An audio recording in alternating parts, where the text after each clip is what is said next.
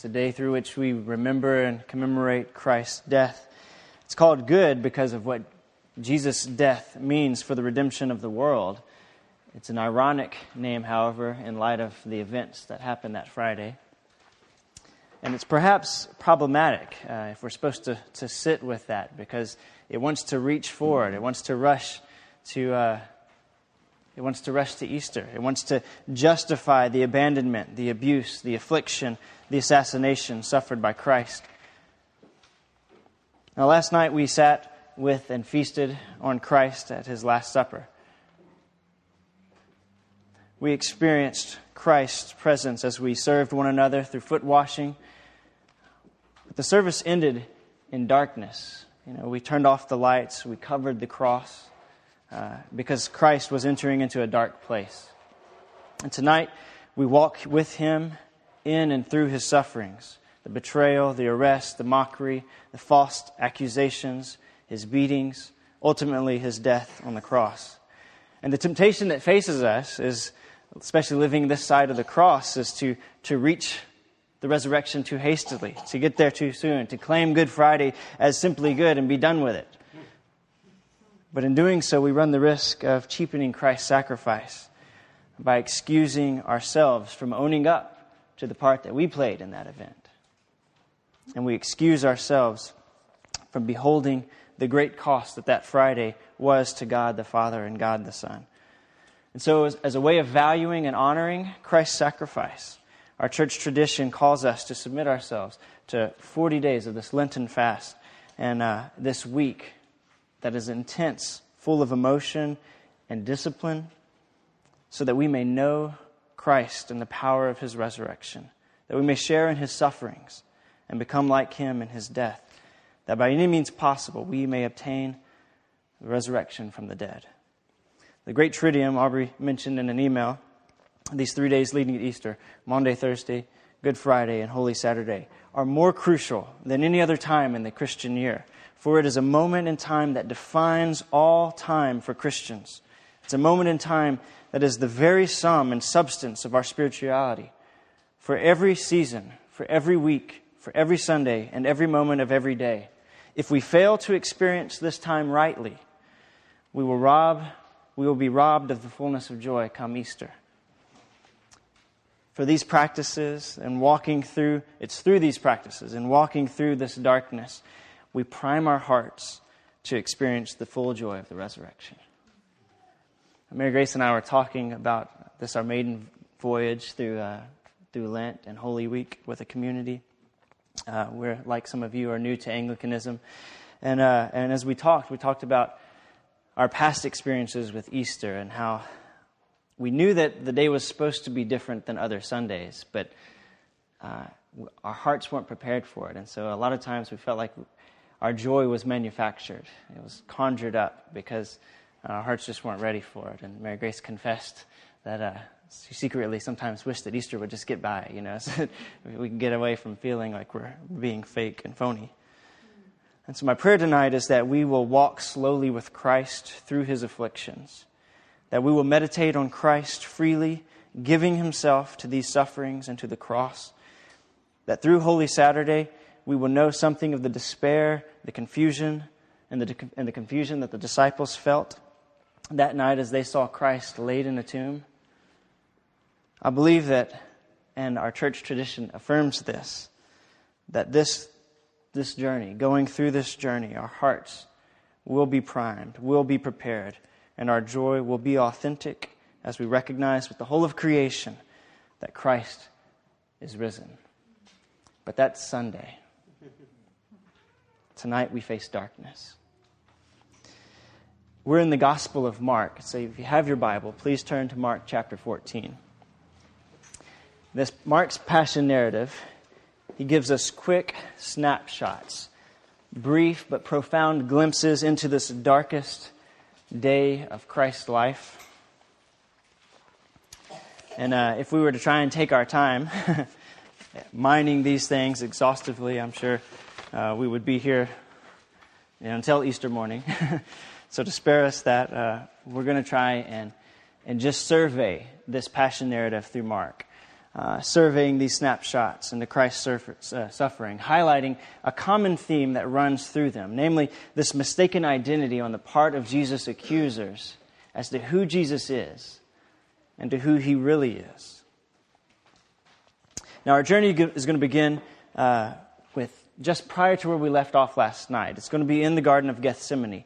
The Garden Gethsemane is a name which means oil press. Now, to state the obvious, an oil press is a gadget that presses, it smashes, it squeezes olives in order to extract the oil from them. Uh, and as we look at Jesus in the Garden of Gethsemane, we see Jesus being pressed, we see him being squeezed. It says in verse 34, verse 14, that my soul is very sorrowful, even to death. And then verse 35, Jesus walks away from his disciples, asking them to remain there. He walks away to pray and he collapses the weight of this cup that is set before him, it's too dark, it's too painful, it's too heavy. It is the wrath of God upon sin, which is why Jesus cries out in verse 36 Abba, Father, all things are possible for you. Remove this cup from me. This cup is dark, this cup is heavy, and so Jesus begs the Father to rescue the world some other way. But as an obedient son, his humility shines forth his love and uh, commitment to the Father shines forth, and he says, Not what I will, but what you will. Now, while Jesus is experiencing this turmoil, he asks his disciples to watch and to pray. This is a call to stay awake, to be spiritually alert, to pay attention. And he says in verse uh, 38 that the spirit indeed is willing, but the flesh is weak. Three times he asks them to watch and to pray, and three times he returns to, from his own prayer time to find them sleeping, to find them giving themselves in to the weakness of their flesh. This juxtaposition is striking. We see on the one hand Jesus, whose flesh is taxed to the limit. He's running to the Father, and he's asking for a new way to save the world.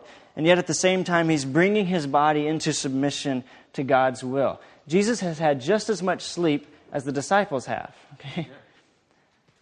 His flesh is just as weak. but he's pursuing Christ. He's bending into the Spirit's willingness.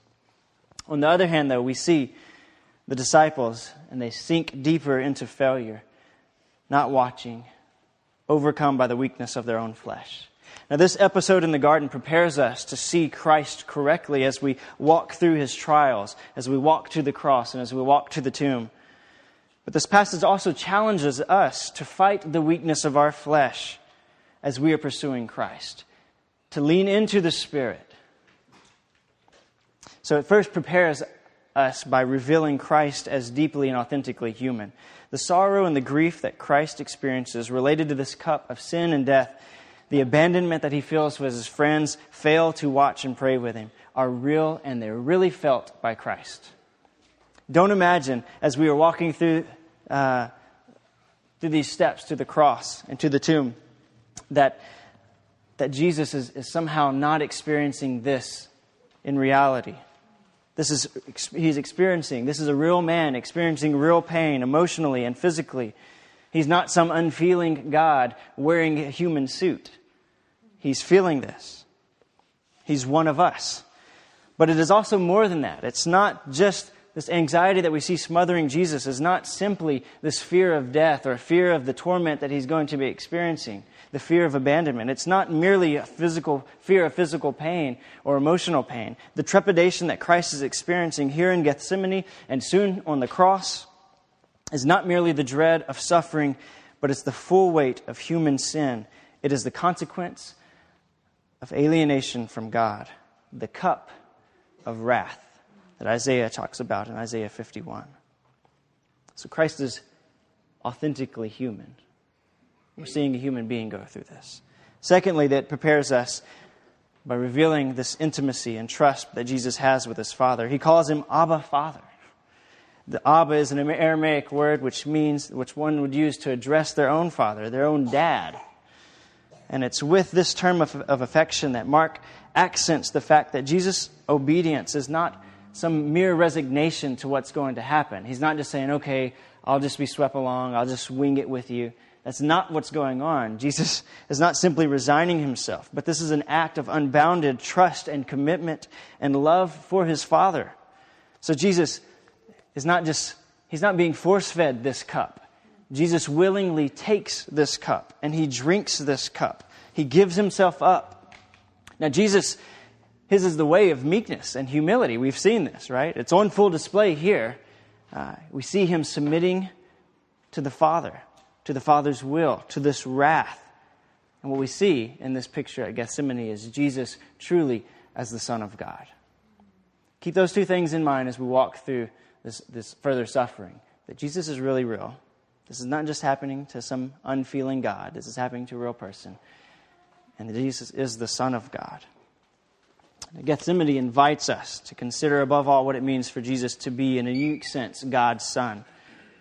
The very moment of uh, greatest intimacy, this desperate prayer of Christ to Abba Father, is also the moment where hearing the answer no from his Father, remove this cup from me, and God says no. When he hears that, Jesus is set on the course for a moment of God forsakenness on the cross. Now, those are two things we need to keep in mind.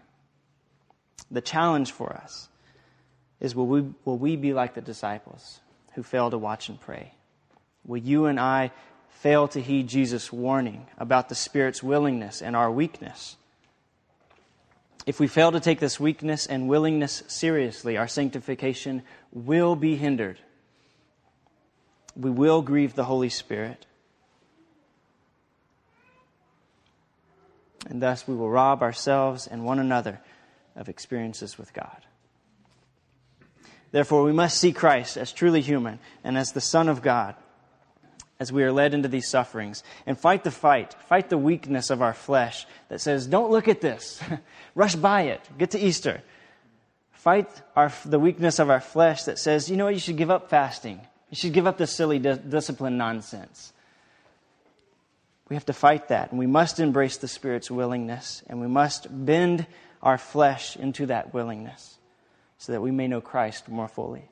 And as we walk through these dark snapshots, notice this juxtaposition between who Jesus' accusers claim him to be and who Jesus, in fact, really is.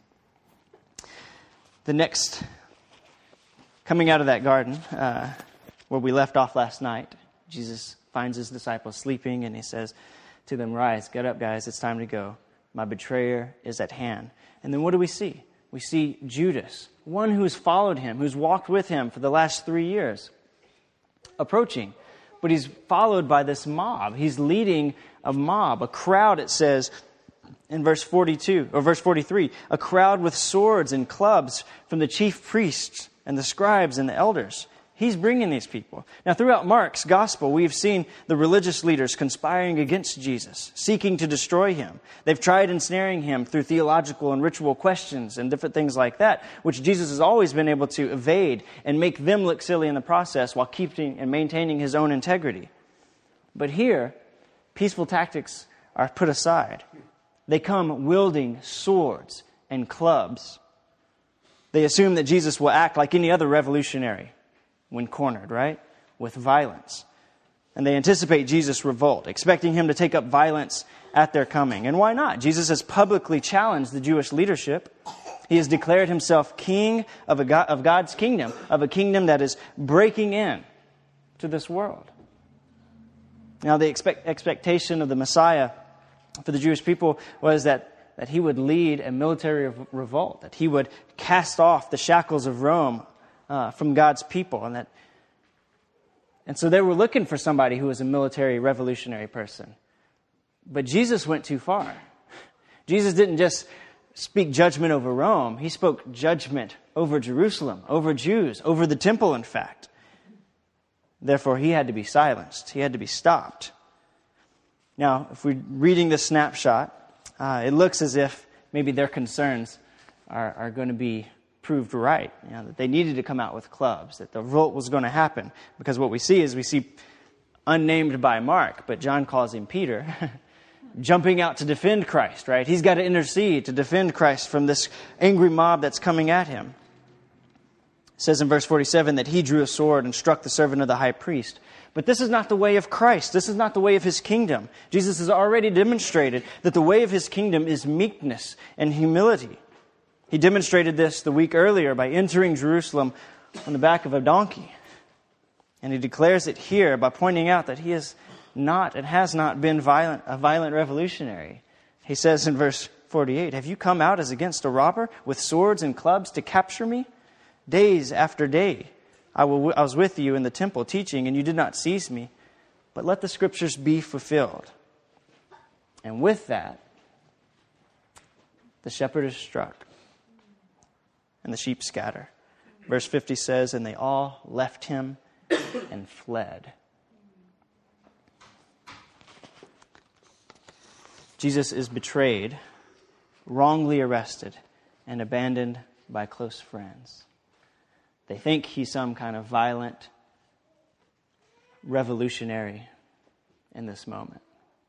But he is not. He demonstrates the way of the kingdom with meekness. Now, the next dark snapshot follows Jesus, uh, Jesus' trial with the Jewish leaders, the council, and it encompasses Peter's denial. So Jesus is before the council of religious leaders and he's put on trial. However, this trial is riddled with contradicting and false testimonies about what he has done and what he has said. Now, trials are supposed to, court, the whole purpose of courts, right, is supposed to hold up justice. Or not hold up, uphold justice. but everything about this trial, its midnight urgency, its false testimonies, the violence that occurs, in the midst of it, it reeks of a lack of justice. It, it is not the way of God. Now, seeing that this trial isn't getting to where it wants to go, as people are making their claims and contradicting themselves, Caiaphas, the high priest, asked directly in verse 61 Are you the Christ, the Son of the Blessed? Now, embedded in this question are accusations. He knows, Jesus, you're a false prophet. He says, Jesus, you are the problem. You are the one who are leading people astray. You claim authority over the temple and you pronounce judgment over the temple. You can't do that. You are leading people away from the way of God. He's attacking their entire religious system. So Caiaphas is also then here baiting Jesus so that he can accuse him of blasphemy. Now, Jesus has seen these traps throughout the Gospel of Mark, right? He's seen these traps before, and he successfully maintained his integrity without inciting violence. But here, Jesus does not speak in code. Jesus answers, I am. And you will see the Son of Man seated at the right hand of power, coming with the clouds of heaven. Now, I am can and should be seen as Jesus using the name of God that God gave Moses at the burning bush. He's declaring himself to be Yahweh. It's claim of his sonship and his deity. The rest of that quotation that Jesus does, Jesus is pairing together Psalm 110 and Daniel chapter 7 verse 13. And this pairing is a bold declaration that Christ is the true prophet that his claim over the temple, over his own body being raised, and the destruction of the temple in Jerusalem would come to pass. This, this statement, this pairing says, I am the Christ, and you will see me vindicated. You will see me vindicated. And that vindication means that I share Yahweh's throne. He's declaring himself as Christ, as God. Now, this was enough to satisfy the judge and jury of this trial. Jesus was condemned, deserving death. He was then mocked and attacked. It says in verse 65 that some began to spit on him and to cover his face and to strike him, saying, Prophesy! Again, they're taunting him. You're the true prophet, right? Can you tell me who hit you? That's what they're doing. And it says the guards received him with blows. Now, Christ is considered by these people the problem. He's the one that is leading Israel away from the one true God. But Christ is actually the solution. He is drinking this cup of shame and wrath that he might rescue the world, that he might bring us to God. Now, they assume that Christ is a false prophet, that he can't identify his attackers, right? I mean, that's why he's the false prophet. Can't see through this blindfold. Yet his prophecies all around him are being fulfilled. On three separate occasions, chapter 8, chapter 9, and chapter 10 of Mark, Jesus foretells this, his, his death. He foretells being delivered, handed over to the, the religious leaders, and being beaten, and being killed. He foretells this. And now we're at that moment. This is happening. He prophesies at the Last Supper that Judas will betray him. And we saw just a moment ago Judas approaching and betraying him with a kiss, no less. He also prophesied of Peter's denial, which is happening as this trial is taking place. Notice that juxtaposition. You claim to be the true prophet, but you're a false prophet. And his prophecy is actually taking place. Jesus, the Son of God, the true, is the true Messiah.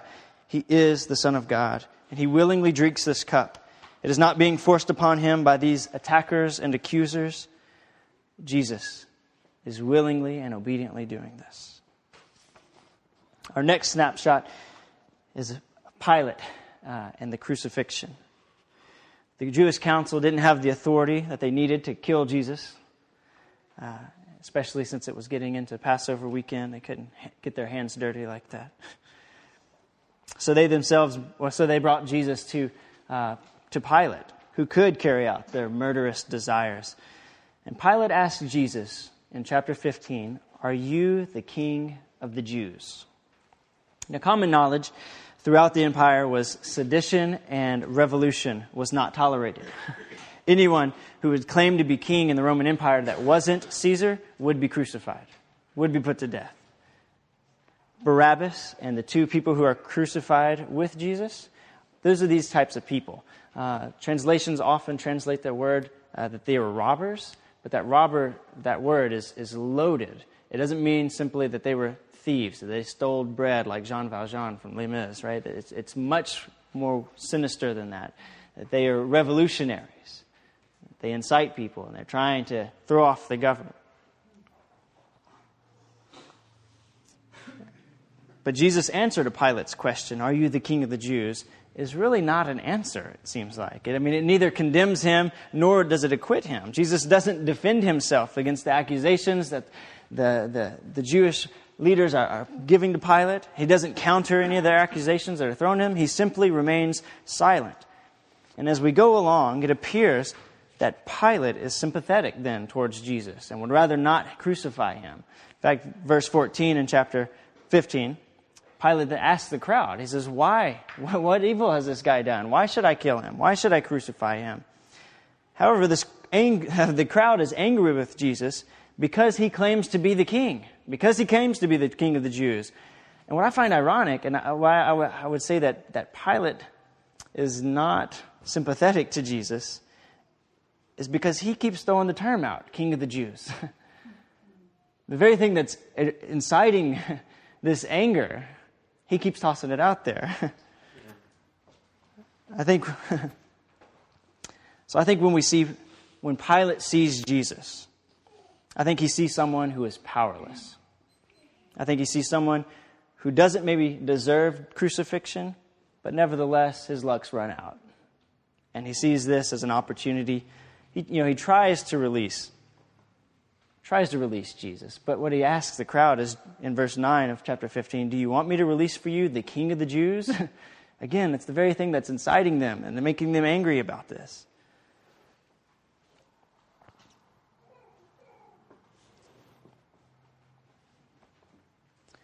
So I think, I think Pilate is, is using the king of the Jews as a way to jab these Jewish people. So he's kind of seeing this as an opportunity. Oh, so what if this guy dies? This is a way for me to stick it to these people. And so Barabbas is released. They cry out for Barabbas to be released.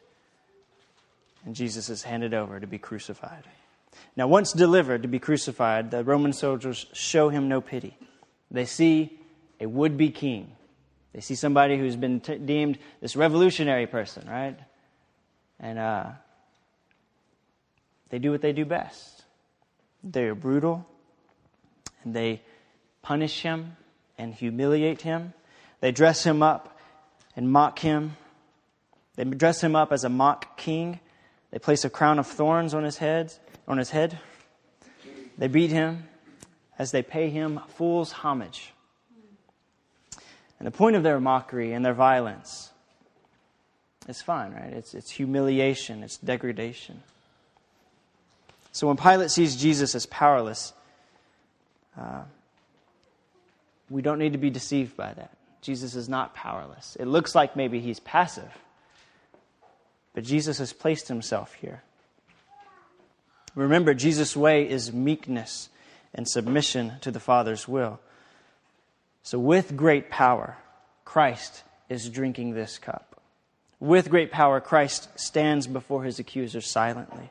It's with great power that Christ is substituted for Barabbas and for you and for me on the cross. Now, the soldiers, they take him to be an impostor king, when in fact Jesus really is the servant king described in Isaiah, taking upon himself the iniquities of us all. Now, five times in this chapter, Jesus is referred to as the King of the Jews. In verse 2, verse 9, verse 12, and verse 18. And it's always the Romans who are making this claim over Jesus. But they don't see Jesus as the true king. He's merely some would be revolutionary person who's lost the support of his crowd. But by embracing the cross, Jesus embraces the fullness of what it means to be Israel's and the world's true king. Now, the next dark picture that we see are the darkest moments as Christ dies on the cross and is placed in a tomb. From noon until 3 o'clock, starting in verse uh, 20. Oops, sorry.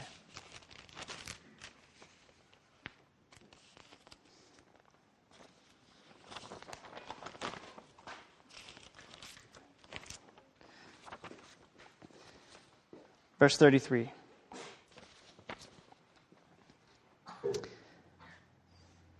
Darkness covers the land. The land is dark. The time is dark. Shouldn't be dark. It should be bright, noon to three.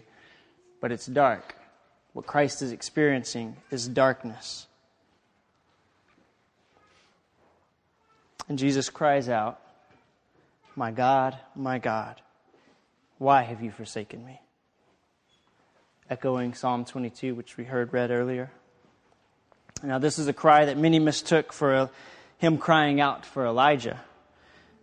But they failed to realize that Elijah had already come in the person of John the Baptist. So, what they thought was, well, maybe if he really is the Messiah, because they've been taunting, him, if you are the Messiah, bring yourself down, save yourself.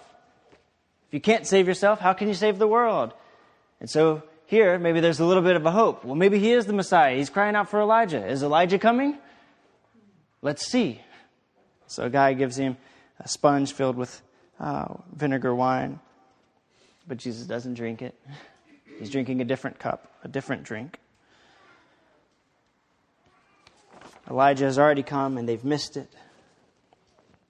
But we see here in this darkest time, Jesus abandoned abandoned by all, carrying the weight of the world's sin and God's wrath alone. And Jesus utters, in verse 37, Jesus uttered a loud cry and breathed his last.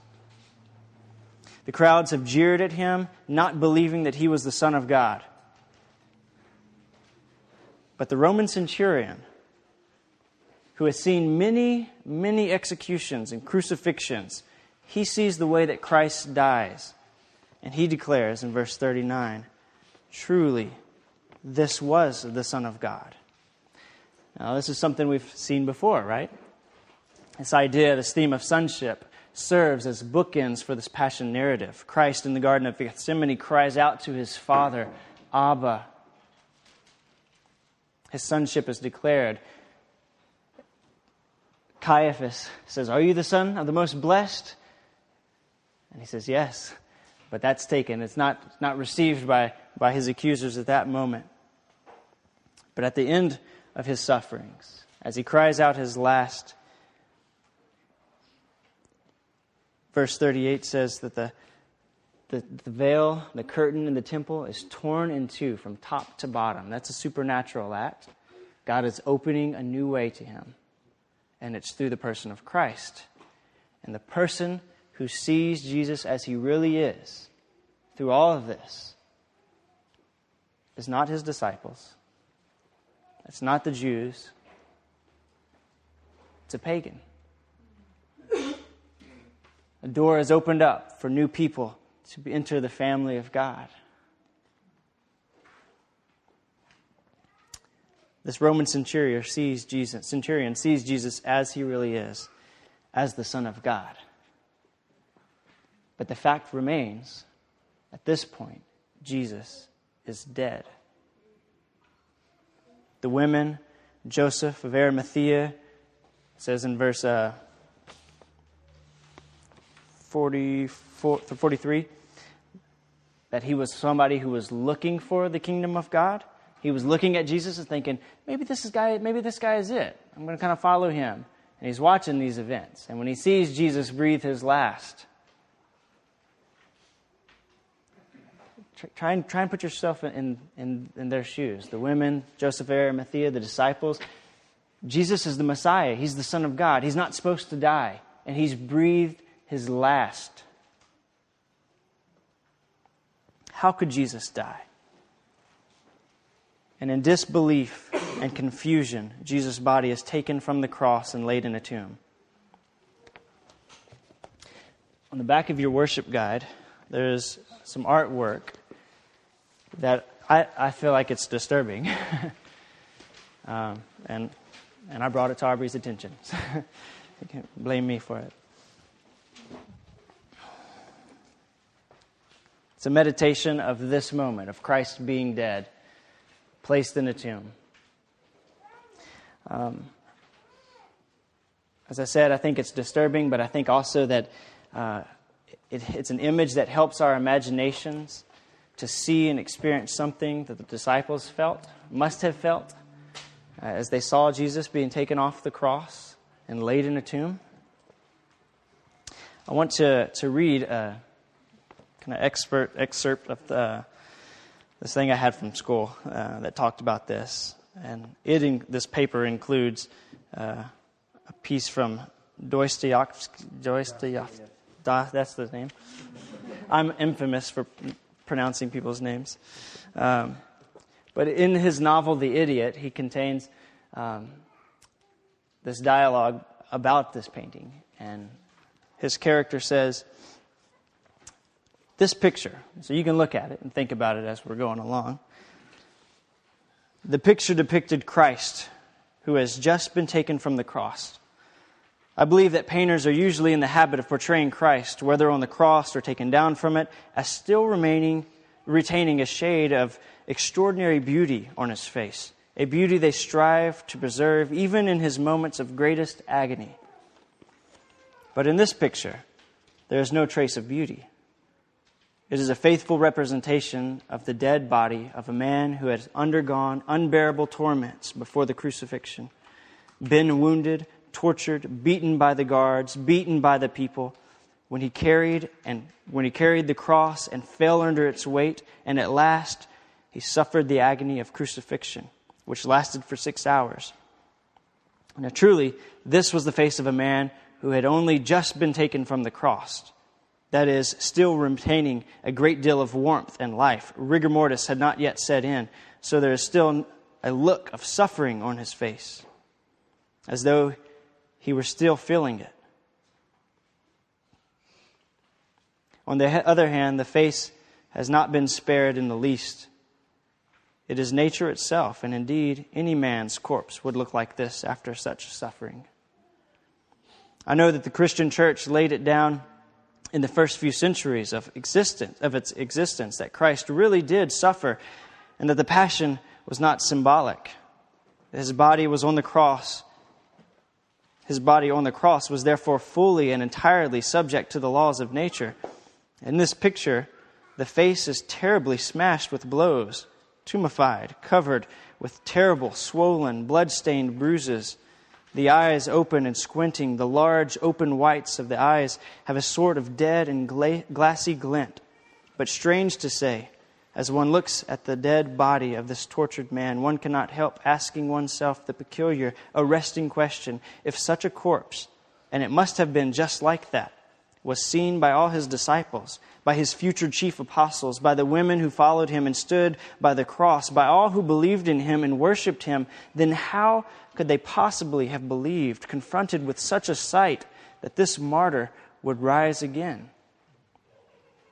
Here, one cannot help being struck by the idea that if death is so horrible and if the laws of nature are so powerful, then how can one, how can they be overcome? How can they be overcome when even he did not conquer them? He who overcame nature during his lifetime, whom nature obeyed, who said, Talitha cum, cum, and the little girl rose, who cried out, Lazarus, come forth, and the dead man came forth. Looking at that picture, you get the impression of nature as some enormous, implacable, dumb beast. Or to put it more correctly, much more correctly, though it may seem strange, as some huge engine of the latest design which has senselessly seized, cut to pieces, and swallowed up impassively and unfeelingly a great and priceless being. A being worth the whole of nature and all its laws, worth the entire earth which was perhaps created solely for the coming of that being. Now, he goes on for a while, but I want us to consider this picture, this image, over Holy, uh, over Holy Saturday. Allow it to stir your imaginations, for you to fear, feel something of the discontent, the confusion, the disciples must have felt. But also, when you look at it, understand that this is the wrath of God upon sin. That this is Jesus dead, having died in my place and your place.